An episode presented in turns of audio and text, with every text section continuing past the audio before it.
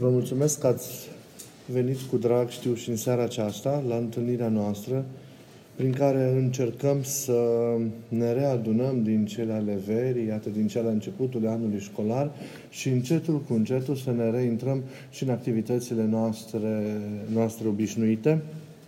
Și am zis că cel mai bun mod de a reintra în activitățile noastre obișnuite, extraliturgice, să fie această întâlnire un pic mai generală decât sunt întâlnirile noastre de obicei la cursul, la cursul săptămânal. Și vreau puțin să mergem în, înainte, uh, rămânând în aceeași în același context larg în care suntem de, de, ceva, de ceva vreme îndelungată, și anume uh, să aruncăm priviri înspre, înspre eschatologie. Eschatologia, eschatologia știm ce, ce, ce, ce, ce înseamnă. Este partea, să zicem așa, de doctrina bisericii care se referă la realitățile privitoare la încheierea lumii acesteia, la ceea ce înseamnă a doua întoarcere a lui Hristos, la ceea ce înseamnă așezarea lumii viitoare cu toate cele ale ei. Noi am vorbit despre diverse aspecte. Ceea ce este astăzi nu este uh, o, o, ce facem astăzi, nu este o eschatologie propriu-zisă, ci tema de astăzi face parte din ciclu altor teme spuse în această perioadă și care sunt uh, privitoare la pregătirea noastră sau privesc pregătirea noastră pentru aceste evenimente ultime ale istoriei care ne privesc și pe noi pentru că ne cuprind și ne integrează și pe noi în ele și spre care curge, curgând întreaga istorie, întreaga existență, curge și viața noastră personală.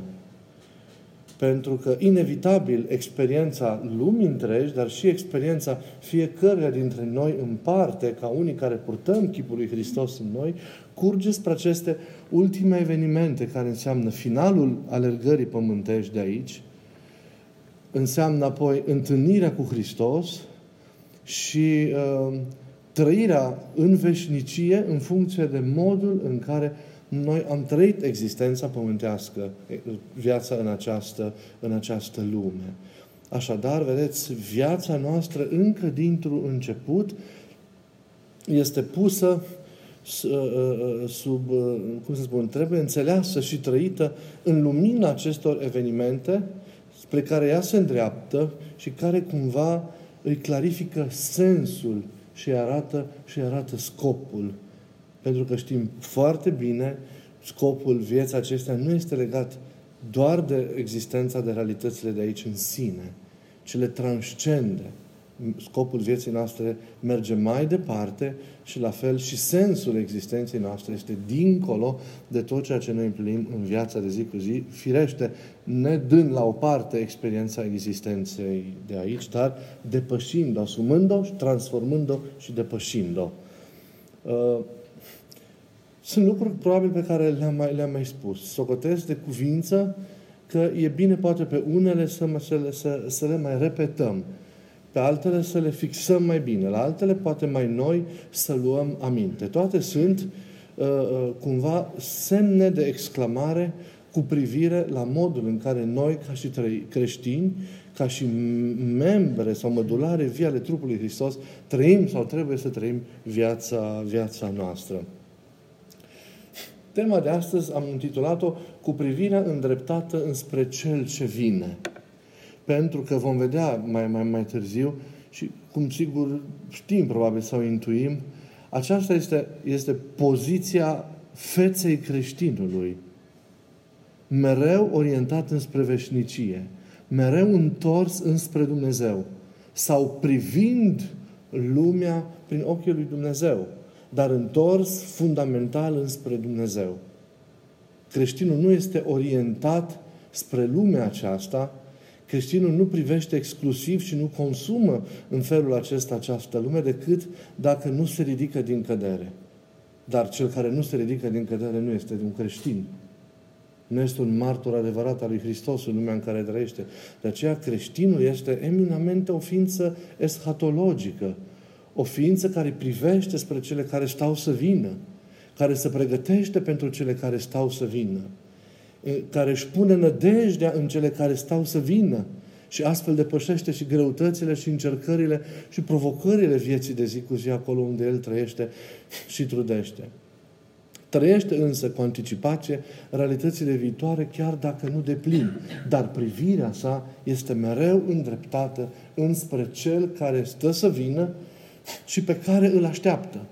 De aceea, partea a doua a titlului este așteptarea lui, a Domnului, și riscul căderii din ea, pentru că există și cel care uh, ne trage din această stare de așteptare care este modul concret în care noi trăim veghea într-o așteptare a Domnului sau atenția la Dumnezeu. Atenția se trăiește concret ca așteptare a Lui. Și vom vedea, sau ne vom reaminti împreună ce înseamnă această așteptare a Lui.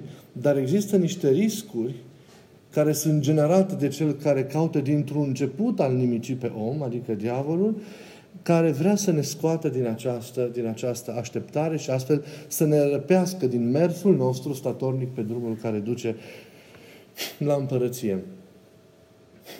Am dat ca moto uh, un text din discursul eschatologic al Mântuitorului Hristos sau cuvântul, cuvântarea Mântuitorului Hristos pe care a rostit-o în iminența începutului patimilor sale, discipolilor săi, și care în mare măsură este cuprins în Evanghelia după Matei, și care este unul din cele mai grele cuvinte pe care le-a rostit Hristos.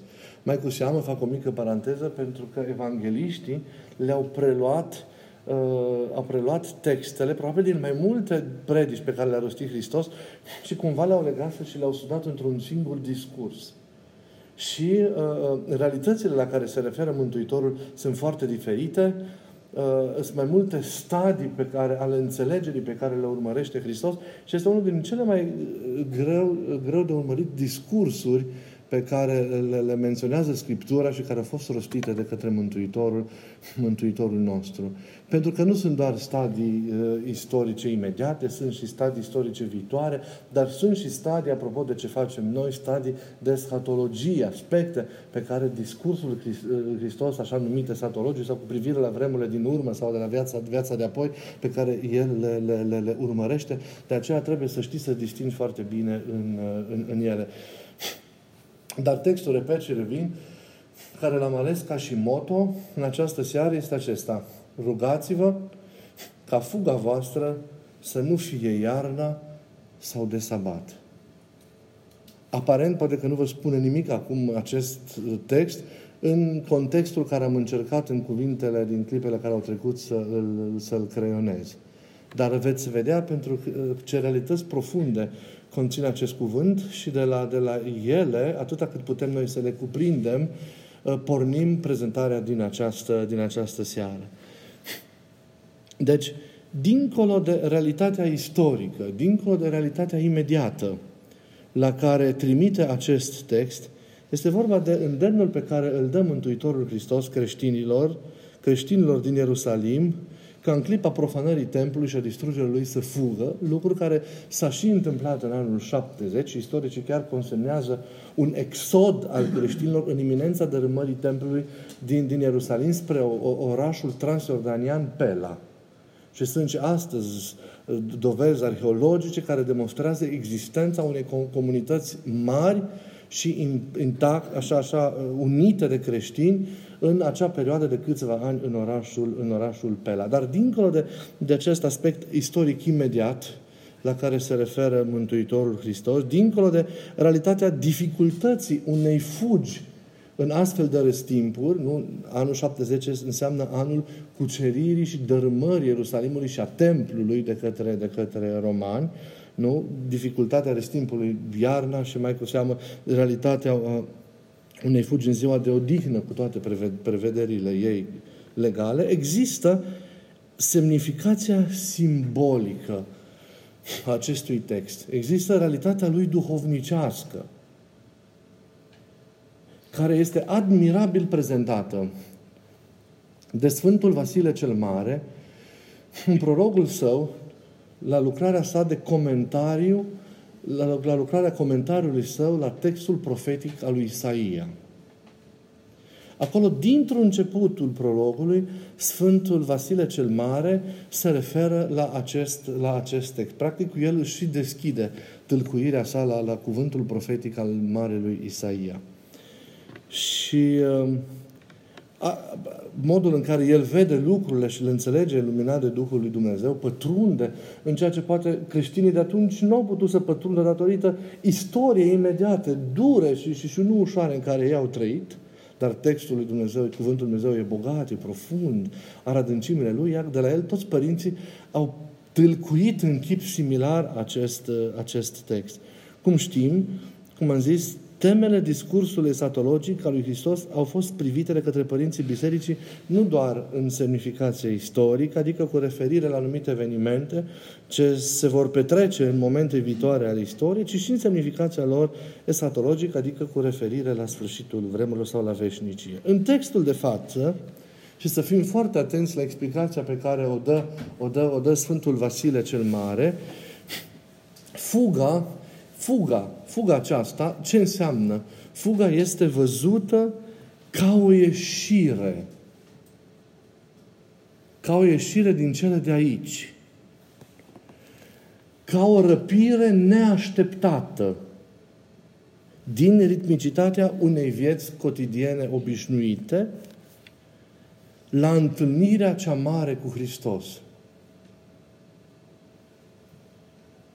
Răpire ce se poate face fie prin lucrarea morții personale, nu prin moarte ești, ești mulți din realitatea vieții de aici și dus în fața Lui, sau prin ceea ce înseamnă parusia Domnului sau venirea Lui de la sfârșitul istoriei cu tot ceea ce aceasta însemnează plasat într-un astfel de cadru, pentru că mesajul lui Hristos sau grija lui față de noi, arătate chiar și prin astfel de avertismente, nu se opresc doar la aspectul imediat al vieții și la evenimentele pur istorice, textul capătă o semnificație cu totul și cu totul specială.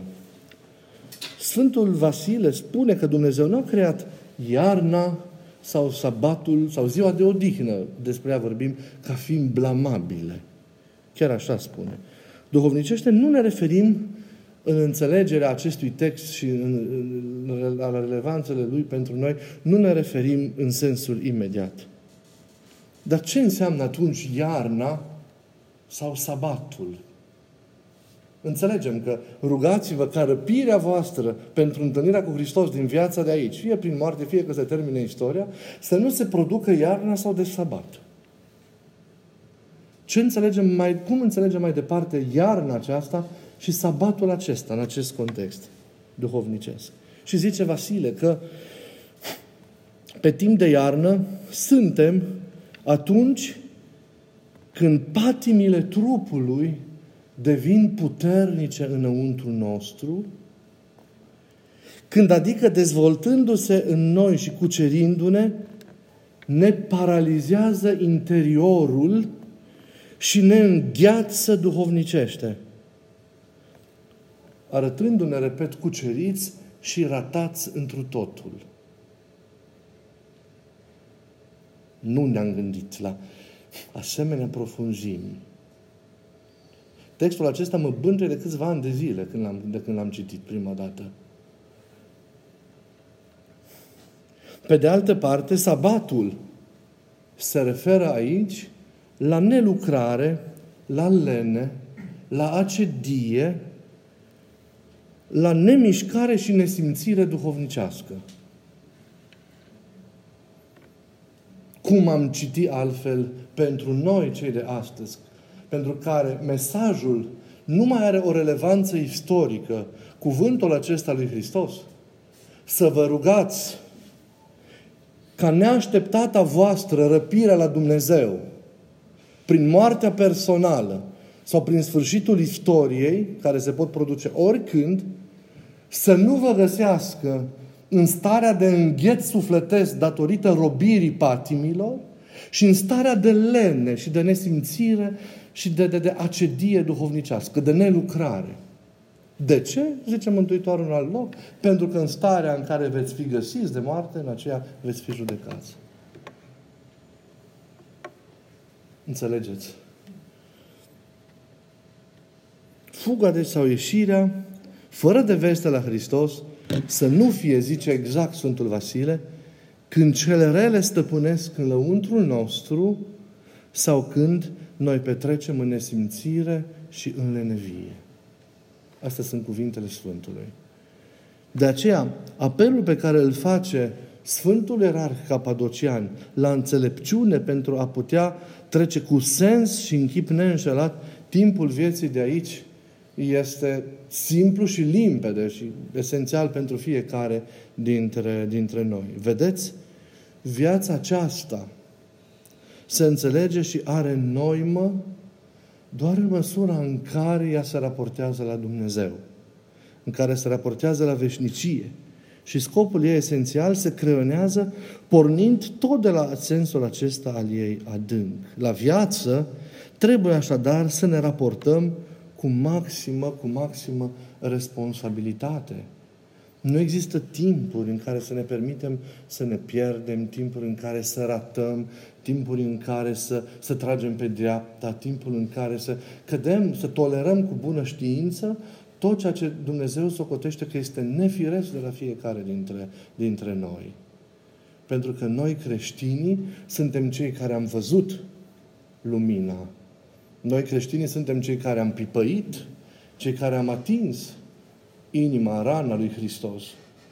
Noi suntem cei care am făcut experiența veritabilă a învierii Lui, murind împreună cu El. Și suntem chemați să devenim martori ai Lui în lumea în care trăim. Iar noi nu putem să, să, să tolerăm în existența noastră astfel de, de, de odihne nefirești și astfel de ierni care să ne înghețe întru totul interiorul nostru și să ne facă insensibil, nesimțitor la trecerea Duhului Sfânt sau la mișcarea Duhului Sfânt în noi. Pentru a nu greși e nevoie ca mereu să avem o înțelegere și o tâlcuire realistă sau duhovnicească a vieții. Mereu să știm ce înseamnă ea. Mereu să, să, să, să nu pierdem din vedere care este sensul ei, care este scopul ei. Și să înțelegem cât de importantă e. Pentru că există riscul de a ne pierde, de a fi distrași. Și vom vedea și despre ce înseamnă distragerea. Dar noi mereu trebuie să fim vigilenți. Și a fi vigilent înseamnă a nu pierde din vedere sensul acesta, a nu uita care este realitatea cea mai profundă a vieții și care e scopul ei și care e strada pe care noi trebuie să mergem și apoi concret a veghea ca în realitatea noastră concretă de existență nimeni și nimic să nu ne fure acest esențial și să ne facă să alegem ceea ce este colateral și ceea ce nu este în gândul lui Dumnezeu crezând că e esențial. Deci noi trebuie să fim mereu în stare de trezvie, noi trebuie mereu să fim duhovnicește în stare, în stare de, de, de, de atenție.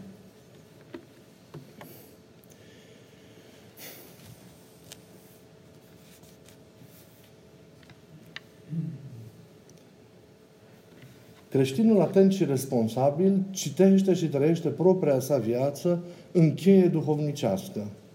Nu doar în cea istorică imediată. Există acele profunzimi spirituale, acele baze dumnezeiești, în afara cărora viața însăși își pierde sensul și direcția. Deci, raportarea noastră mereu trebuie să fie în această manieră la viața noastră, înainte de orice. Aceasta e raportarea de bază la viața, la viața și la existența noastră. Trebuie citită mereu prin prisma gândului lui Dumnezeu cu noi, a voii lui Dumnezeu cu noi. E o reprezentare foarte frumoasă în Biserica Mare a Mănăstirii din Verna, care mi-a rămas în minte și care este o reprezentare de tip bazorelief a, a, a scenei bunei vestie și în care o vedem pe Fecioara Maria primind vestea Îngerului că în pântecele ei se va întrupa Fiul lui Dumnezeu pentru mântuirea lumii, dar pe picioarele ei se află o scriptură deschisă și care este deschisă astfel încât privitorul să poată citi la textul din Isaia 7 uh, cu 14 în care se spune, iată Fecioara va lua în pântece și va naște fiu și vor chema numele lui Emanuel, nume simbolic, care ne știm că înseamnă Dumnezeu e cu noi. Ei, uh, anume este lăsat să se vadă acest text privitorului pentru a înțelege care era starea interioară a Fecioarei Maria în momentul întâlnirii cu Îngerul, practic cu Dumnezeu, în momentul primirii veste, vește acesteia mari. Ea era, viața era într-o concordanță cu Cuvântul lui Dumnezeu. Viața ei era o viață trăită în ascultare față de Cuvântul lui Dumnezeu, pusă la dispoziția lui Dumnezeu și în care, iată, gândul lui Dumnezeu din veșnicie cu ea se împlinește. În momentul acela, citind textul, primind vestea îngerului în acel moment, ea înțelege că este protagonista unui plan extraordinar din veșnicia lui Dumnezeu legat de, de, mântuirea, de mântuirea omului. Este această disponibilitate, această deschidere, această abandonare a, a inimii omului în fața lui Dumnezeu și al voia lui Dumnezeu în acel om sau în acei oameni se împlinește, se împlinește nestingerit. Viața lor e scrisă de însăși, de însăși mâna lui Dumnezeu. Dar trebuie să luăm aminte mereu la, la, la, la substratul acesta duhovnicesc și profund al vieții. Zic aceasta, fac iar o mică paranteză. De ce? Pentru că realitățile lumii acesteia, dar și celelalte realități pe care celălalt le poate propune, sunt extraordinar de evidente. Realitatea vieții de zi cu zi, înțeleasă în modul ei curat. Nu? A existenței de aici este atât de evidentă. Totul cade sub incidența organelor noastre de simț. Totul poate fi atins, totul poate fi pipăit, totul poate fi experimentat omenește într-o formă sau alta. În schimb ce Dumnezeu și realitățile dumnezeiești nu pot fi experimentate în forma aceasta. Dumnezeu nu are evidența lucrului palpabil. Și trăirea tainelor lui Dumnezeu uh, uh, necesită un alt fel de tip de experiență.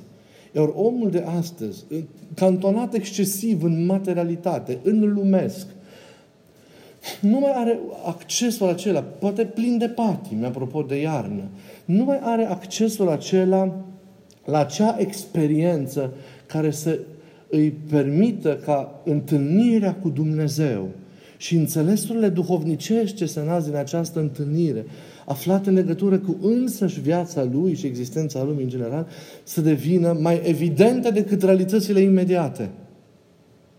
Mereu există acest pericol ca înnotând sau mergând pe apele vieții acesteia ca și Petru, să ni se distragă atenția de la Hristos, care este o prezență sensibilă și delicată duhovnicește, cel puțin în primele stadii, în timp ce noi ne curățim. Să ne distragă atenția de pe El la valuri, și atunci începem să ne scufundăm, atunci începem să ne pierdem. Atunci se pierde sensul vieții, se pierde direcția, intrăm într-un fel de existență care nu ne ajută, ci care ne distruge. Zic aceste lucruri pentru că e foarte important să prețuim fundamentele duhovnicești ale vieții noastre. Viața noastră să o înțelegem ca o și să o trăim ca o întemeiere pe, pe, pe ceea ce este duhovnicesc și dumnezeiesc, adică pe experiența aceasta a întâlnirii cu Dumnezeu, a trăirii în voia lui Dumnezeu, a biruirii noastre de către Duhul lui Dumnezeu și a, a, a înaintării noastre înspre desăvârșire prin Dumnezeu. Și prin această cheie sau prin această poartă a experienței cu Dumnezeu să intrăm în cele ale vieții de zi cu zi, în cele ale familiei, în cele ale profesiei, în cele ale vieții noastre în mănăstire, în cele ale serviciului, în cele ale relaționării cu oamenii și așa mai departe. E foarte important de aceea, pentru că există riscul, vom vedea, al uitării și așa mai departe. Să atâtea riscuri, să avem mereu trează conștiința noastră ce, a, cu privire la ceea ce înseamnă viața, cum se întemeiază viața, încotro mergem, să avem privirea țintită pe ceea ce trebuie. Pentru că doar astfel vom avea o raportare firească și folositoare la tot ceea ce înseamnă și viețuirea noastră, la cel ce compun viețuirea noastră în această lume. M-am gândit venind aici că noi mereu trebuie să facem un, exegi, un exercițiu cu privire la înțelegerea vieții, un exercițiu de exegeză, de tâlguire la viața noastră. Pentru că viața noastră am văzut-o, uh, gândindu-mă astăzi la ce vorbim, ca pe un text biblic, pe care tu trebuie să-l pătrunzi în adâncimile lui sau ale ei, dacă ne referim la viață, pentru ca să poți să o spui că ai înțeles-o cu adevărat și ai trăit-o în chip responsabil duhovnicește și astfel ea este o experiență împlinită sau rotunjită care revendică și atrage fericirea veșnică împreună cu Domnul. Din păcate, nu toți oamenii, neavând această conștiință de care vă spun că trebuie să fie mereu vie, mereu vie, oamenii se opresc în diferite stadii ale pătrunderii în ceea ce înseamnă viața. Unii trăiesc fără nici măcar o pătrundere formală și, și sunt oameni pur trupești, oameni care n-au un cuget adâncit, nu l-au pentru că nu l-au exersat, nu că nu l-au prin, prin creație, prin venirea lor în lume. Alți oameni se, se opresc în planul acesta istoric, să zicem așa, literar, ca la text, nu? Imediat, în literă. Te oprești la literă, exegeza sa asupra, ta asupra textului vieții este una literară, te închizi în, sec, în, în sensurile respective, vezi ce-ți spun metaforele, vezi ce-ți spun epitetele respective, celelalte figuri de stil, în sfârșit vezi topica, frazia, propoziția și mai mult nu. Evaluarea asupra frazei vieții tale se restrânge la literă, se restrânge la aspectul ei literal, la aspectul ei imediat. Ei, alți oameni reușesc să treacă într-un stadiu mai, mai, mai înalt, într-un stadiu al unei pătrunderi raționale asupra vieții, care poate avea și o abordare teologică, în sensul în care să vezi realitățile care compun viața ta într-o legătură, să le vezi cumva, la, cumva având o raportare la ceea ce e transcendental, adică ce ține de Dumnezeu. Uh, gândești un pic și deja așezi altfel lucrurile în viața ta. Dar totuși, aceasta nu este o raportare profundă. Mai există un stadiu pe care noi, în primul rând, creștinii, suntem chemați să, să, să-l atingem în, în ghilimele de rigoare, în exegeza pe care noi trebuie să o facem vieții în exercițiul existenței noastre de fiecare zi. Și anume să pătrundem în planul ei duhovnicesc adânc, care e, e dincolo de raționalitate în virtutea cărora ne găsim rostul în această lume, știm ce să facem, știm cum să acționăm, cum să împlinim profesia, nu avem această inteligență cu care rezolvăm problemele de familie, serviciu, acasă și așa mai departe. Dar trebuie să trecem la un stadiu mai adâncit al vieții. Și acolo reușim, dacă avem cuge duhovnicesc, acolo reușim să pătrundem dacă ne-am biruit pe noi înșine. Dacă inima a intrat în curăție, sau cel puțin este pe drumul dobândirii acestei curățiri, care să facă posibilă venirea Duhului Sfânt care luminează și limpezește lucrurile, făcându-ne să ne cunoaștem pe noi înșine, așa cum trebuie, că nu ne cunoaștem până Duhul Sfânt nu coboară în inima noastră, și apoi să cunoaștem sensul vieții noastre, gândul Dumnezeu cu noi, cu lumea, să avem această abordare care practic vine din experiența lui Dumnezeu. Și avem la lume, la viață, reportarea pe care Dumnezeu o are. Trăim așa cum Dumnezeu trăiește și o înțelege viața noastră. O astfel de abordare, o astfel de, de pătrundere avem. Sfântul Vazile zice, toate cele relatate după istorie trebuie împletite sau desăvârșite cu sensul tainic.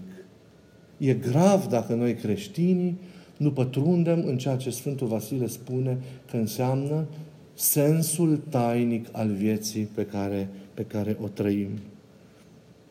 Altfel spus, sensul literar imediat trebuie citit și înțeles în cheie duhovnicească, adică conducând spre sensul spiritual. Nu trebuie să ne cantonăm în literă, ci asumând-o și depășind-o să ne deschidem duhovnicescului. Autenticul vieții ține de modul în care noi ne raportăm la duhovnicesc. Și a fi conectat la acest duhovnicesc înseamnă, și să le clarificăm, avem trei puncte. În primul rând, înseamnă a înțelege viața și existența în Dumnezeu – înțelegerea aceasta a priori pe care o ai despre viață, dar în Dumnezeu nu poți să înțelegi viața în afara lui Dumnezeu, care e originea și zvorul și susținătorul vieții, e viața însăși, inclusiv deci existența ta personală. Nu? Sensul lor adânc e, e încifrat în Dumnezeu. Amintiți-vă ce vă spuneam de atâtea ori că zicea Părintele Stăniloae despre om. Că îl numim pe om o taină, da, dar el este o taină cufundată în taina infinită a lui Dumnezeu.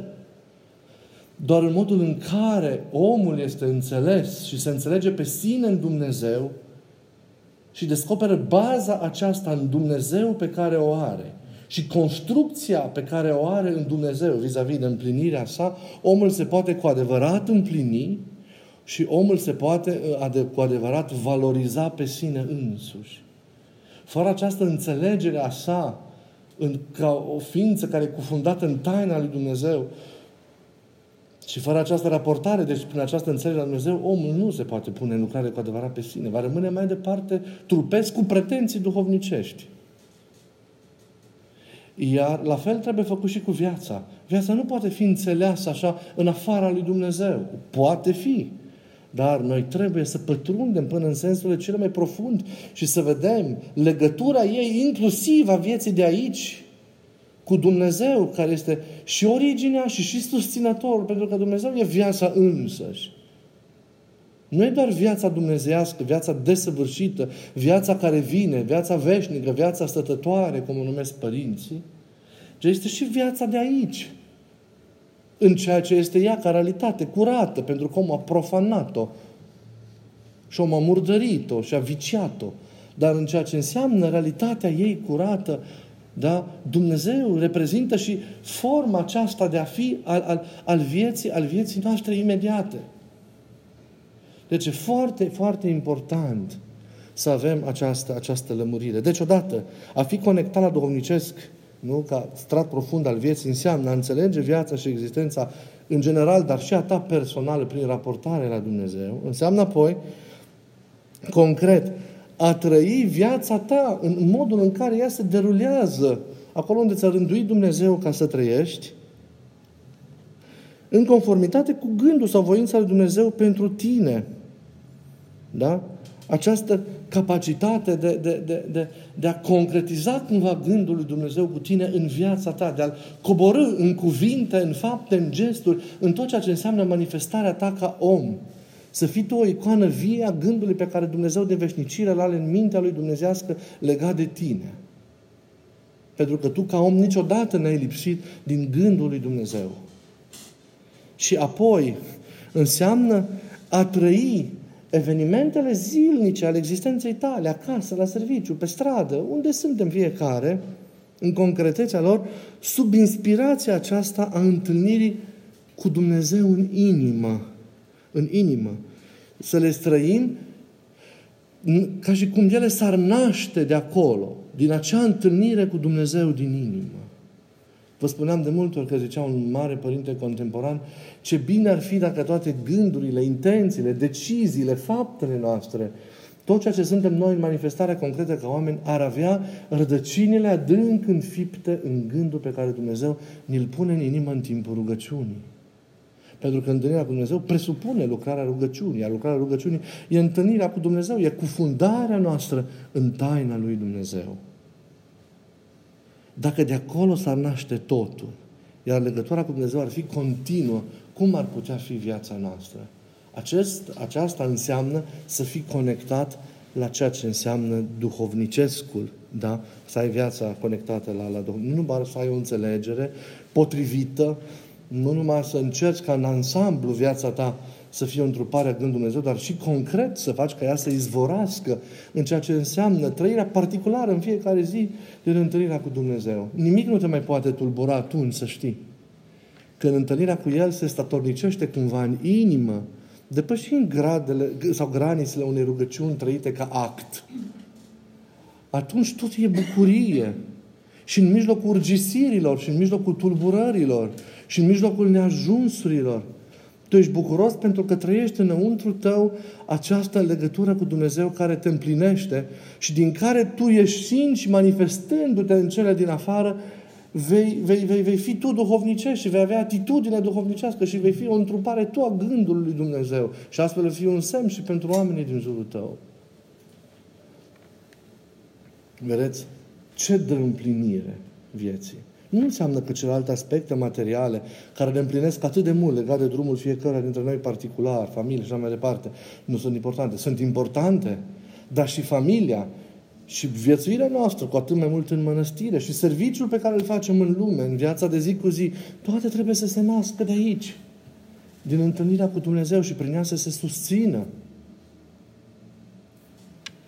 Atunci suntem domnicești. Asta înseamnă, repet, Putința de a renunța la noi înși, la propriile planuri, la propria minte și de a ne abandona lui Dumnezeu și a lăsa pe El să lucreze în viața noastră și putința de a ne curăți și de a fi pe drumul curăției. Nu poți să fii duhovnicesc de vreme și necurat. Nu poate să fie primăvară câte vreme iarnă în inima ta. Nu are cum. Iarna nu crește nicio floare a virtuții. Și nici în sabat nu există curățenie. Ați văzut și fizice prin sabat. Și nu există curățenie, că nimeni nu face nimic în sabat. Trebuie să fim în lucrare.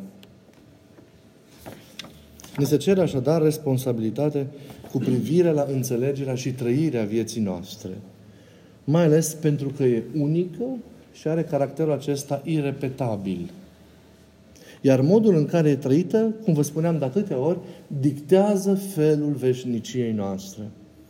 Astfel, suntem chemați ca în contextul așteptării celor care stau să vină, iar noi știm mai exact al întâlnirii noastre cu Domnul, ca libertatea noastră să fie trăită responsabil, dar privirea noastră să fie mereu, cum am zis dintr-un început, întoarsă înspre El și spre cele ce stau să vină.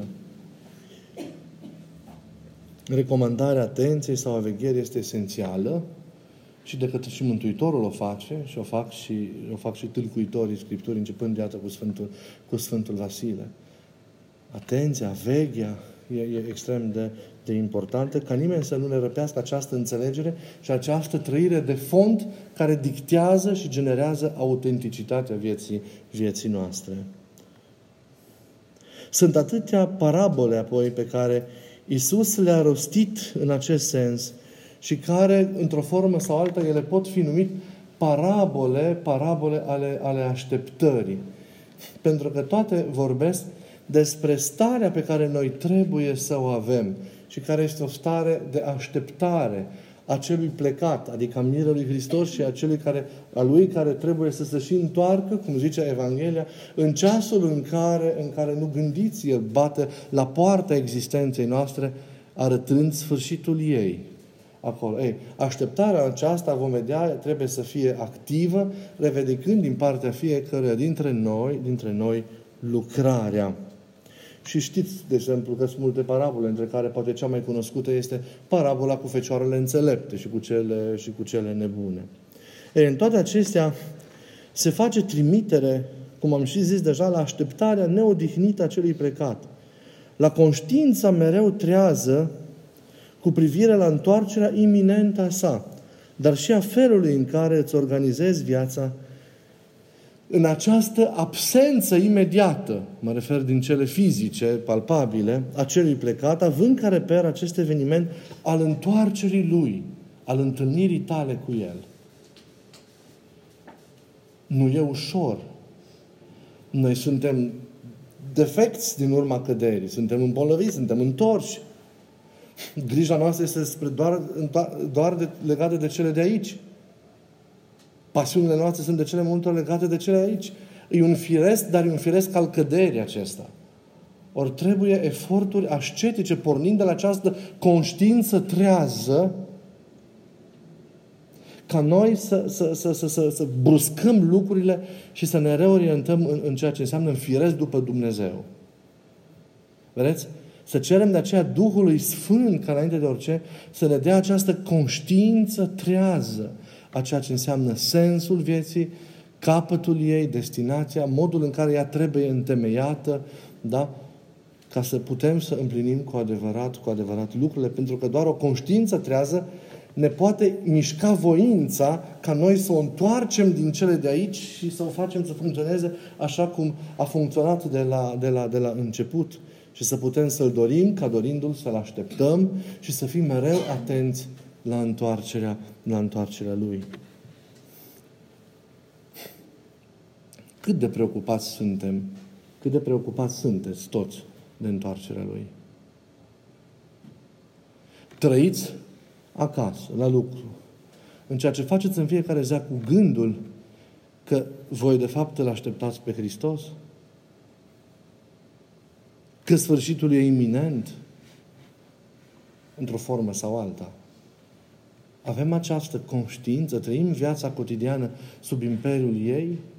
Nu ca să ne speriem, ferească Dumnezeu, că întâlnirea cu El, noi am vorbit atât de o întâlnire de iubire, dar ca să trăim responsabil și urmele noastre prin celele vieții să fie urme curate și sfinte, nu pătate. Da.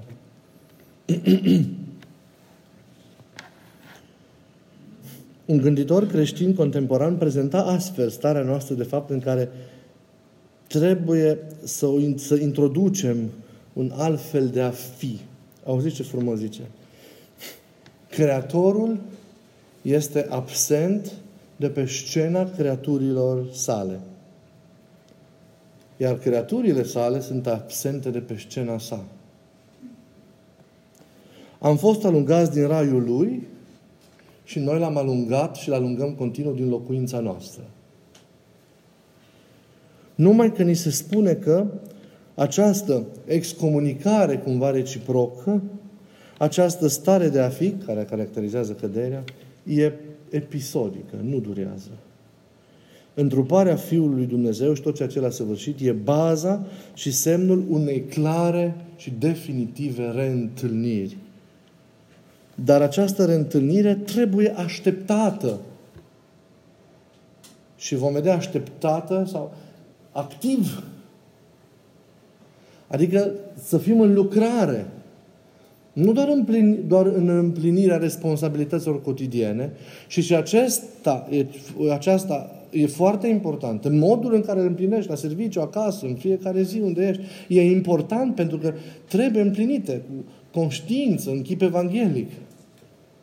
Dar în lucrare, în primul rând, duhovnicească, trebuie așteptat el să se întoarcă în îmbiruirea sinelui, în lupta pentru curățire, pentru dobândirea virtuților, slujind oamenii și așa mai departe.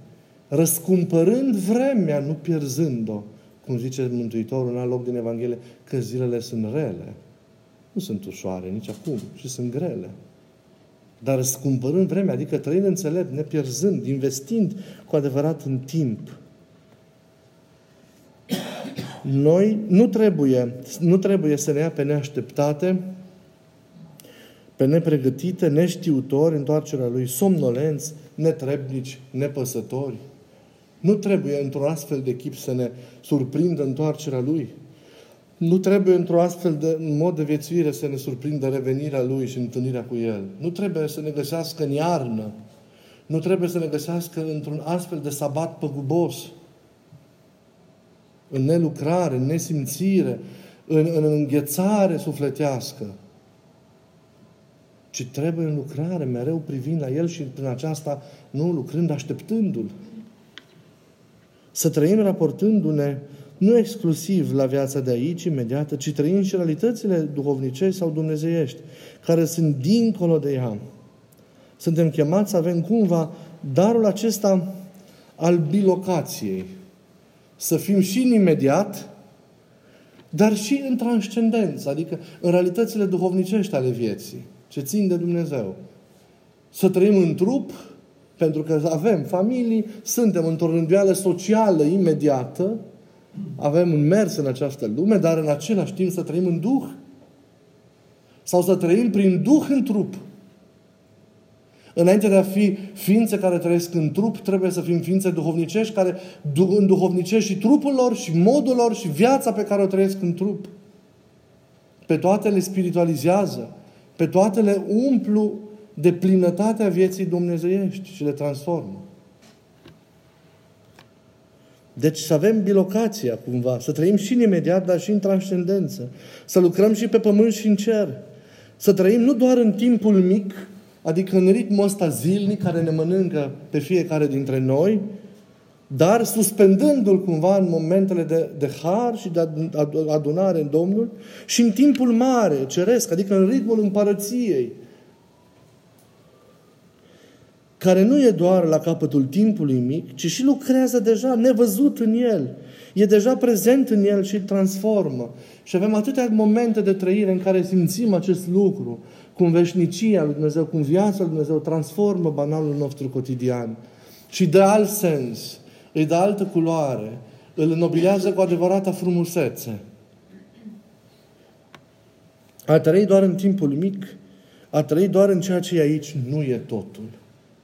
Înseamnă a trăi în accesoriu. Înseamnă a trăi, oricât de important ar fi aspectele imediate, în neesențial. Ele devin cu adevărat esențiale și importante câte vreme au acea, acea substanță duhovnicească. Mă refer la oamenii care sunt tregi. Altfel vorbim de o viețuire incompletă, de o viețuire neîmplinită, de o viețuire neautentică. Ea trebuie deci să se întregească prin asumarea serioasă, continuă și responsabilă a duhovnicescului. Să nu vă lăsați viețile neîmplinite.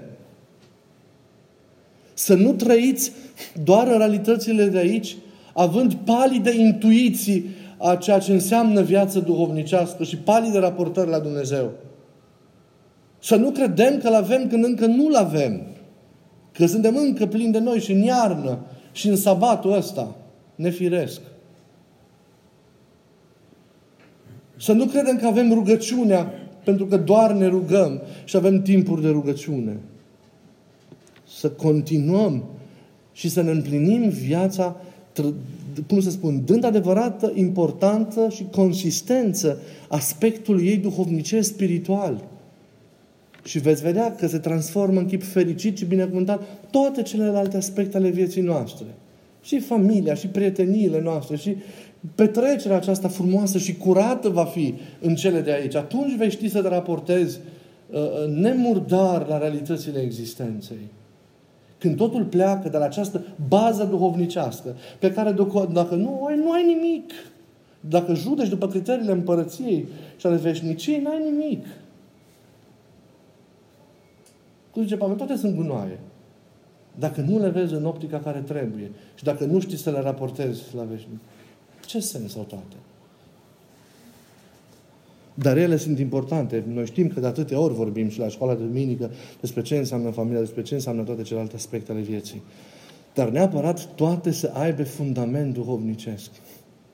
Inima lor să fie duhovnicească și a relațiilor de familie și în slujirea din profesie, să fie legătura cu oamenii și tot ceea ce voi faceți, să aibă inimă duhovnicească.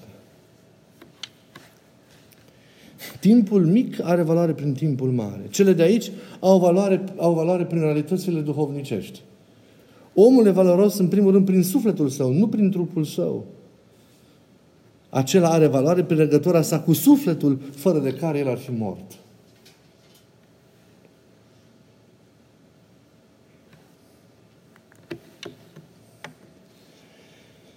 Există însă și pericolul acesta de a fi distrași, de a cădea din această stare, de a intra în zonele acestea tulburi ale existenței. De a intra în zonele acestea care nu sunt bune.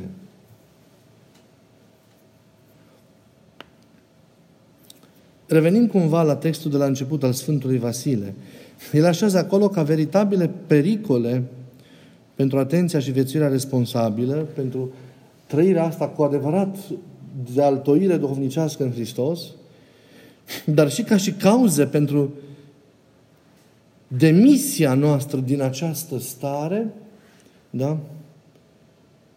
așează, cum am văzut, iarna înțeleasă ca împătimire și sabatul înțeles ca nelucrare, ca cedie, ca lenevire ca demisie din ceea ce înseamnă a fi activ din, în adevăratul sens al cuvântului. Că există și un activism rău al omului. Ei, Sfântul Vasile se referă la acestea. Ei, ele sunt legate cumva clar una de, una de cealaltă. Una de cealaltă. Nelucrarea, dacă ne referim la ea, starea aceasta în care, neavând conștiință domnească, pentru că nu poți să o ai încă, sau dacă o ai, o înhibi, starea aceasta de nelucrare se face încetul cu încetul, așa. Și atunci, normal, că nu mai surprinzi esențialul, nu-l mai împlinești, nu mai vrei și, în sfârșit, abdici de la ce înseamnă adevărata cârmă asupra vieții tale, încetul cu încetul, starea aceasta de nelucrare, de sabat rău înțeles, se face stăpână peste puterile sufletului, zic părinții, le adoarme, le moleșește, pentru ca să poată stârni dintr-o dată toate patimile. Și astfel, starea aceea conduce la iarnă. Că patimile, născându-se pe fundamentul acesta al nelucrării duhovnicești, ele cuprind inima, cuprind ființa noastră întreagă și o îngheață, o paralizează, o strangulează. Omul nu mai există duhovnicește. Nu pentru că n-ar putea să se trezească din această iarnă, nu pentru că n-ar avea premizele acestei treziri, dar pentru că semințele sunt înghețate. Iar el are o altfel de, de, de, de, de trăire. Și atunci intri în zona aceasta a unei paralizii generale și ale unei împătimiri. Trăiești pătimaș, trăiești răsturnat viața. Și știm ce înseamnă patimile și lucrarea lor, pentru că atâtea ori și în cursurile săptămânale, de atâtea ori noi am vorbit despre ele, le-am luat și pe rând și împreună și am văzut ce înseamnă. Ambele însă, să rețineți acest lucru, și împătimirea și nelucrarea, sau invers, nelucrarea ar genera cumva împătimirea, se fundamentează sau se clădesc pe fundalul a două mari rele care au intrat în viața omului în urma căderii. Și anume uitarea și neștiința. Da, lăsând la o parte mândria, care e un principiu propriu al păcatului și tot ceea ce generează pătimaș, da, există două cauze care favorizează și împătimirile, uh, favorizează, uh, în sfârșit, nelucrarea, toate stările acestea delicate care duc la robia desăvârșită a omului și la neputința sa de a trăi duhovnicește. Și acestea sunt uitarea și neștiința. Omul le poartă în sine, în primă fază, el este nevinovat. Nu datorită lui. El moștenește o îmbolnăvire, o stare de cădere a firii sale, care, pe lângă întoarcerea aceasta în rău a sa, răsturnarea aceasta, el are în sine și acestea, neuitarea și neștiința. Uitarea. Omul căzând a intrat într-o amnezie. Fac, am vrut să mai zic o idee. Ei, lucruri de care el nu este vinovat, dar, de care, dar pe care, împotriva cărora trebuie să aibă alternativă. Pentru că dracul mereu va profita de neștiința și de uitarea lui pentru a stârni nelucrarea din care să se nască apoi toate patimile, susținute așa de mândrie, cum știm. Uitarea. Omul căzând a intrat într-un fel de amnezie. Efectiv uită. Omul uită, nu mai știe de unde vine, cine e Dumnezeu, ce înseamnă viața sa, care este sensul profund al vieții sale. Nu mai înțelege lucrurile acestea. Are doar intuiții, are doar flash-uri așa legate de un început paradisiac, de o comuniune de iubire pe care o intuiește, pentru că are în el omul dorul după Dumnezeu, sădit în ființa sa cea mai adâncă. Dar a uitat. Și uitând, omul este neștiutor. El nu mai știe cum să trăiască, care e rânduiala vieții, ce înseamnă și mereu trebuie să și le reamintească. Mereu trebuie să le învețe, să le aprofundeze și să le reaprofundeze. Apropo de conștiința aceasta care trebuie să fie mereu trează la Dumnezeu cu privire la ce înseamnă viața așa mai departe, ca să nu trăim greșit. Da. E ca în filmul ăla, mai știți, e un film care a apărut în anii în 97, Pacientul englez, știți, în care cei doi, nu, bărbatul salvat de la prăbușirea unui avion, aflat oricum pe, pe patul unei morți, ajutat de o asistentă, încearcă să-și recupereze trecutul, să facă așa o amneză a propriului său trecut. Are flash-uri doar așa în minte de o poveste de dragoste și de ceva ce a fost, dar în același timp se, se, se ratează fiecare amintire și în sfârșit, cu eforturi, ajutat, susținut, omul reușește să moară având bucuria că și-a recăpătat memoria. Practic există o continuitate în viața lui cu ceea ce a fost la, la, la, la început. Așa e și cu noi. Trebuie duhovnicește să ne tămăduim, să ne lăsăm tămăduiți ca să putem să ne redescoperim adevărata memorie, să avem mereu conștiința trează și în maniera aceasta, cum am zis adineauri și cum știm mereu, să putem să trăim, să trăim viața noastră. Și avem mereu nevoie să auzim Cuvântul lui Dumnezeu, avem mereu nevoie să ne-l reamintim, avem nevoie mereu să chemăm pe Duhul Sfânt ca să lucreze acest bine necontenit în viața noastră. Ca a Lui cuvânt să fie, cum zice psalmul, candelă pentru picioarele noastre. Pentru că uitarea mereu ne, ne, ne, ne, ne da? Și suspensia aceasta din, a noastră, din această conștiință trează, se ne paște mereu. Amintiți-vă ce fac evrei în fiecare Paște. Au datoria de a-și aminti la masa pascală lucrarea minunată pe care a făcut-o Dumnezeu cu ei. Cum mi-a scos din pământul Egiptului și cum mi-a dus în Canaanul vieții și ce minune a lucrat în ei. Ca neuitând aceste lucruri, să poată să-L adore și să trăiască o viață prin El. Iar această amintire fiecare, trebuie să se facă anual, să se facă în, în, în, în, în sabat, să se facă în fiecare moment de rugăciune. Și copiilor să li se reamintească și să li se povestească lucrarea lui Dumnezeu ca cunoscându-L și această cunoaștere favorizând experiența să trăiască în Dumnezeu. Și noi la fel trebuie să fim. Să ne reamintim și să luptăm împotriva, împotriva uitării. Ei, la toate acestea, noi mai trebuie să adăugăm ceva fascinația lumii acesteia. Și când zic lume, ori de câte ori mă refer la lume, nu ne referim la lumea așa cum a fost ea bună, plăsmuită de mâinile lui Dumnezeu, ci la ceea ce a făcut rău omul din lume. Nu toată intervenția omului în lume a fost o intervenție rea. Lumea a fost dată în mâna omului pentru ca omul cu inteligența sa să trăiască în lume, să colaboreze cu lumea, cu creația, cu existența și să persevereze. Ne bucurăm de toate cuceririle care, care s-au făcut în atâtea domenii. Dar modul greșit în care în atâtea feluri, în atâtea ecuații și contexte omul se raportează la lume, aceea este condamnabil. Deci când zicem lume, nu ne referim la lumea bună, ci la lumea coruptă, care s-a pervertit pentru că omul a tras-o în sine, în, cu sine în jos și o ține în acea mocirlă în care el însuși este. Acea lume este scoasă din, de sub autoritatea lui Dumnezeu și pusă în autoritatea celui care l-a inspirat pe om și în cădere și care îi susține necontenit până în prezent starea de cădere și anume cel care este și numit prințul lumii acestea, diavolul.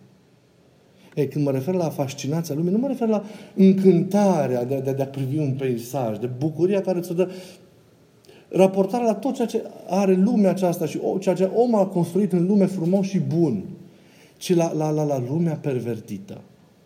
Și scoasă cumva de sub autoritatea lui, lui Dumnezeu. Omul crede că e sub autoritatea sa. Am zis într-o predică, dar cea mai mare înșelare. Nu există că e sub autoritatea ta. Ceea ce e confiscat lui Dumnezeu este doar sub autoritatea diavolului. Ți se pare că tu ești stăpân pe ceea ce rup și ei de la Dumnezeu.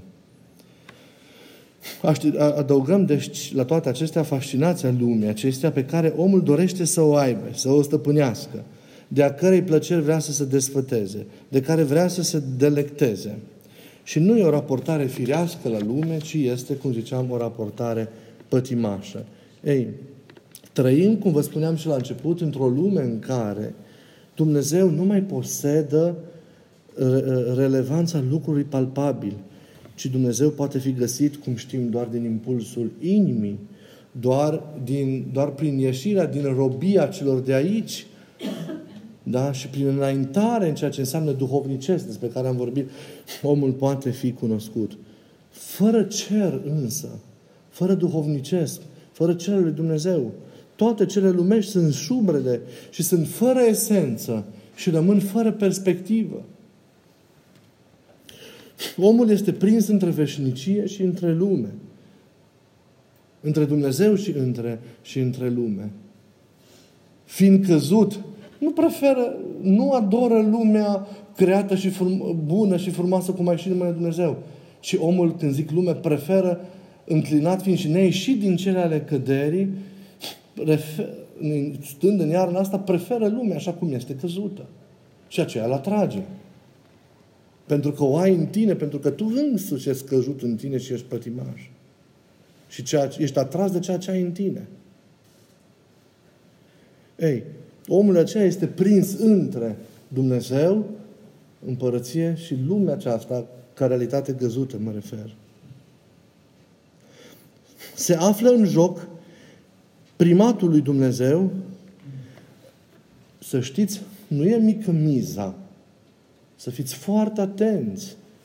Se află în joc primatul lui Dumnezeu, recunoașterea lui ca realitate, ca și realitate în afara căruia toate își pierd sensul.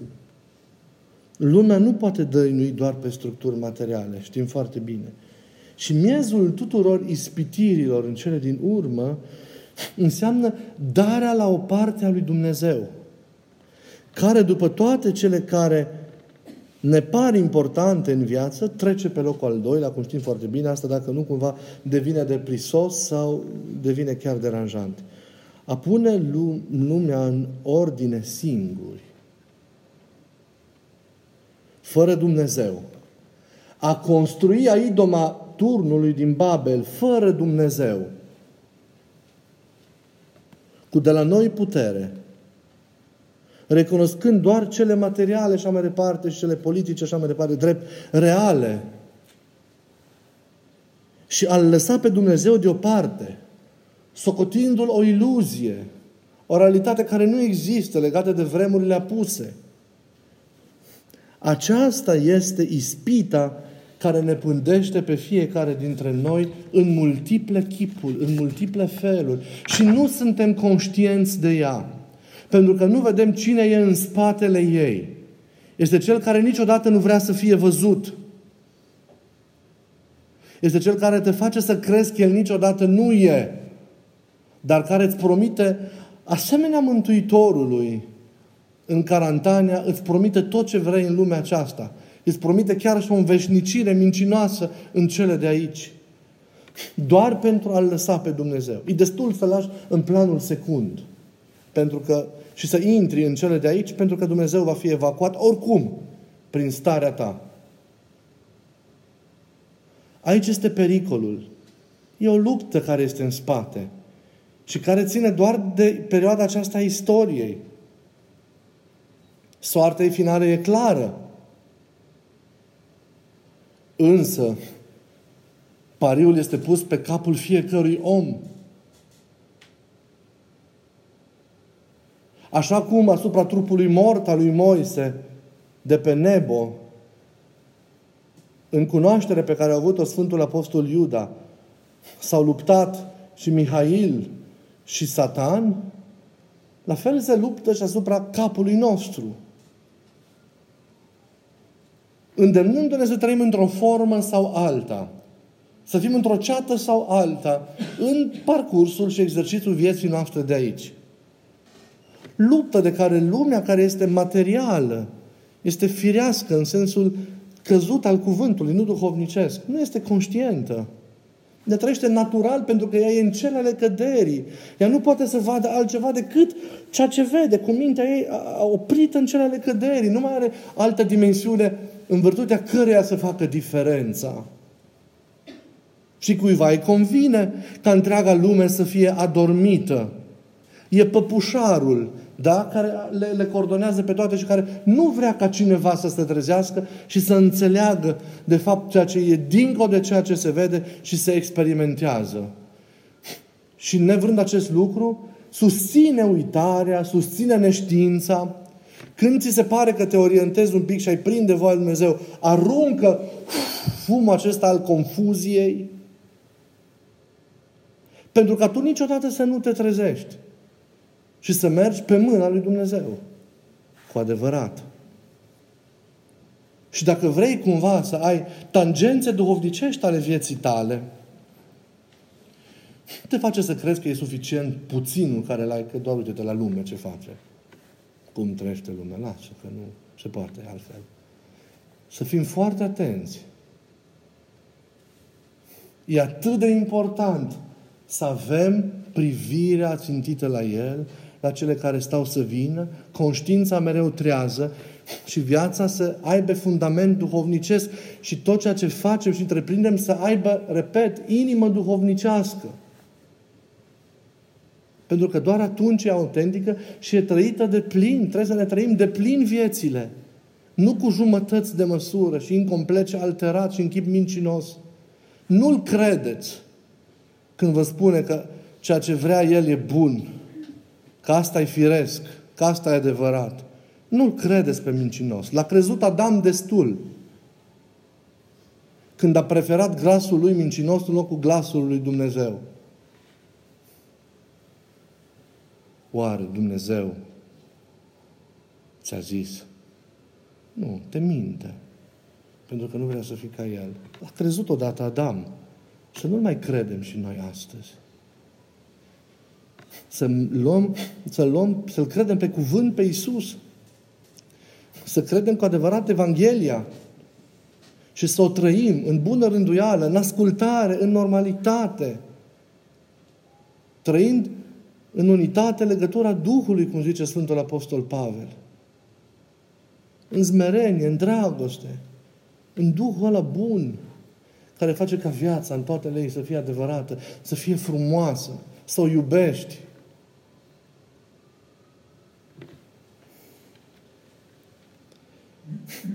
Diavolul minte, deci, cu privire la real. Își arogă pretenția adevăratului realism, zic părinții. E real doar ceea ce se vede. Uitați-vă la, la, la Carantania. Ce oferă lui Isus? Pâine și putere. Și dacă zici pâine pentru trup și pofta trupului și așa mai departe. În schimb, lucrurile lui Dumnezeu sunt prezentate ca fiind ireale. Da, nici nu le prețuiești. Nu dai doi bani pe voia lui Dumnezeu în viața ta. Doi bani nu dai.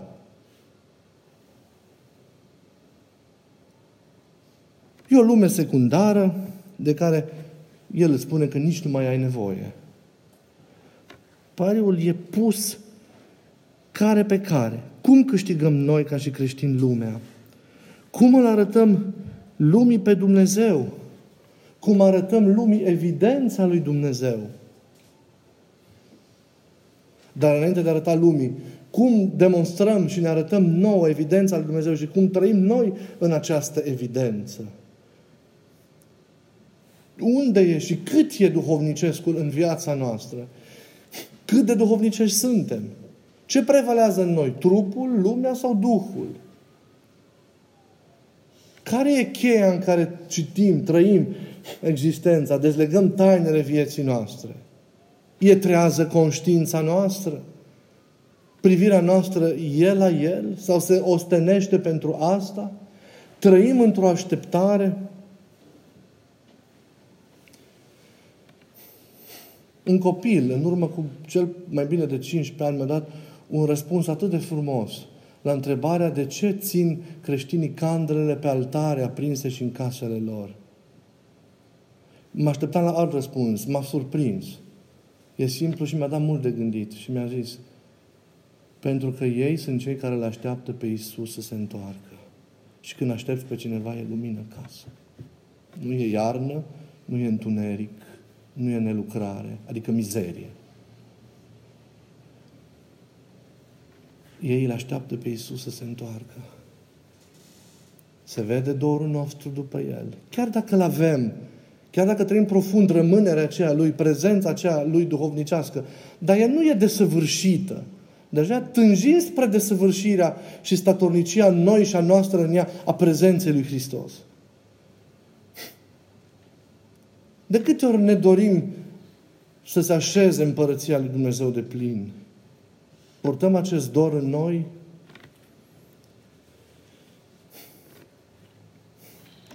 Să trăim viața noastră duhovnicește. Să nu o arătăm. Să nu o arătăm că trece. Viața noastră, să nu uităm că este ceea ce Pavel zicea. Viața noastră este ascunsă cu Hristos în Dumnezeu. E în inima Lui. Îți face atât de bine gândul acesta că o trăiești chiar și momentele delicate ascunzându-te în inima Lui, în Dumnezeu. Hristos ne cuprinde în sine și în sine ne oferă lui Dumnezeu, iar El trăind în Tatăl, viața este, noastră este ascunsă cu adevărat prin El în Tatăl. Acesta este mediul nostru. Să nu mai fim exteriori, atât de exteriori, și să nu mai zicem că suntem acasă acolo unde nu e casă. Să nu simțim căldură acolo unde este frig și gheață. Să nu credem că e în regulă acolo unde este murdărie. Ci acasă pentru noi să fie în inima Lui. Mereu. Oricât de greu ar fi, oricum ar fi, am fi, putem să ne întoarcem, putem să ne schimbăm, putem să regândim lucrurile.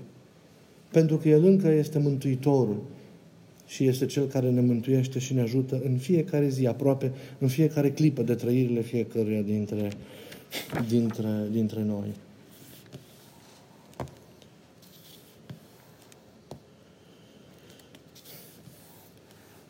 E ceva în noi care nu o să ne lase niciodată.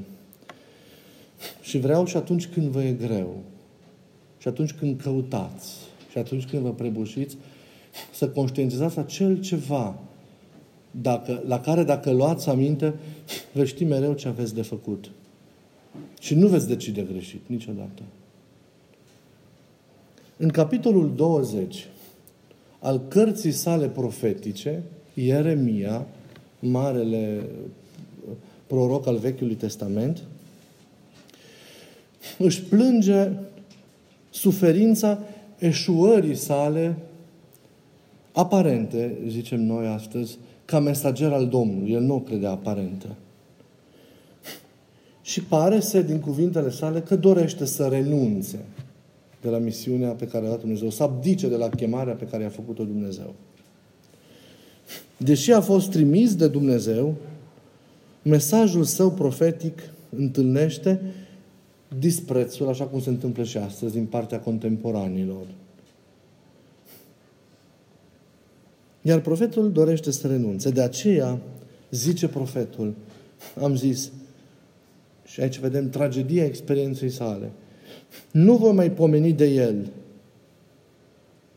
nu voi mai grăi despre el, nu voi mai glăsui minunile și semnele lui.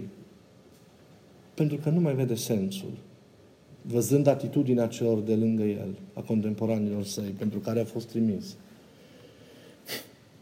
Totuși, este ceva ce nu lasă. Și la cel ceva vă rog să vă gândiți fiecare dintre voi. Că acel ceva e în fiecare dintre noi. Și nu ne lasă, oricum am coborât și oricum ar fi, dacă luăm în serios acel ceva, nu ne lasă. Și acel ceva nu a lăsat pe Ieremia să se risipească și să-și anuleze cumva misiunea. Zice așa. Dar iată, era în inima mea ceva, ca un fel de foc aprins, închis în oasele mele. Și eu mă sileam să-l înfrânez, să-l dau la o parte și nu am putut. El m-a învins. Acel foc care în fiecare dintre noi, închis în oasele noastre, adică în structura cea mai adâncă, să înțelegem exprimarea biblică, a ființei noastre. Indubitabil e acolo dacă vrei să-l vezi, dacă vrei să-l simți. Este zice Sfântul Simeon, noul teolog, comentând cuvântul profetic al lui Ieremia, este darul iubirii dumnezeiești. E mișcarea fundamentală aceea de iubire a lui Dumnezeu în tine și e acel ceva ce aparține lui Dumnezeu, care e iubirea Lui pentru tine. Oricum ai fi, oriunde ai fi, înăuntru tău poți simți acea iubire a ta, dacă ajungi acolo față de El și a Lui față de tine. Și dacă crezi iubirii și dacă te uiți atent la ea, cum s-a uitat Ieremia, din acel mărunt foc interior lăuntric, ființa noastră poate să se aprindă. Și viața noastră poate să fie trăită cu adevărat în gândul lui Dumnezeu sub auspiciile acestea ale focului dragostei lui Dumnezeu față de noi și sub auspiciile focului dragostei noastre față de Dumnezeu. Așa trebuie să trăim viața noastră. cu o inimă în flăcări, cu pasiune pentru Domnul. O pasiune care se dobândește, nu avem că suntem căzuți. Dar poate să crească nu atât prin efortul nostru, trebuie noi să ne dorim de multe ori doar, ci prin mila și prin lucrarea Harului Său. Să o descoperim și prin această lumină, prin această iubire să ținem trează conștiința ca să putem trăi cu adevărat duhovnicește viața, viața noastră. Amin.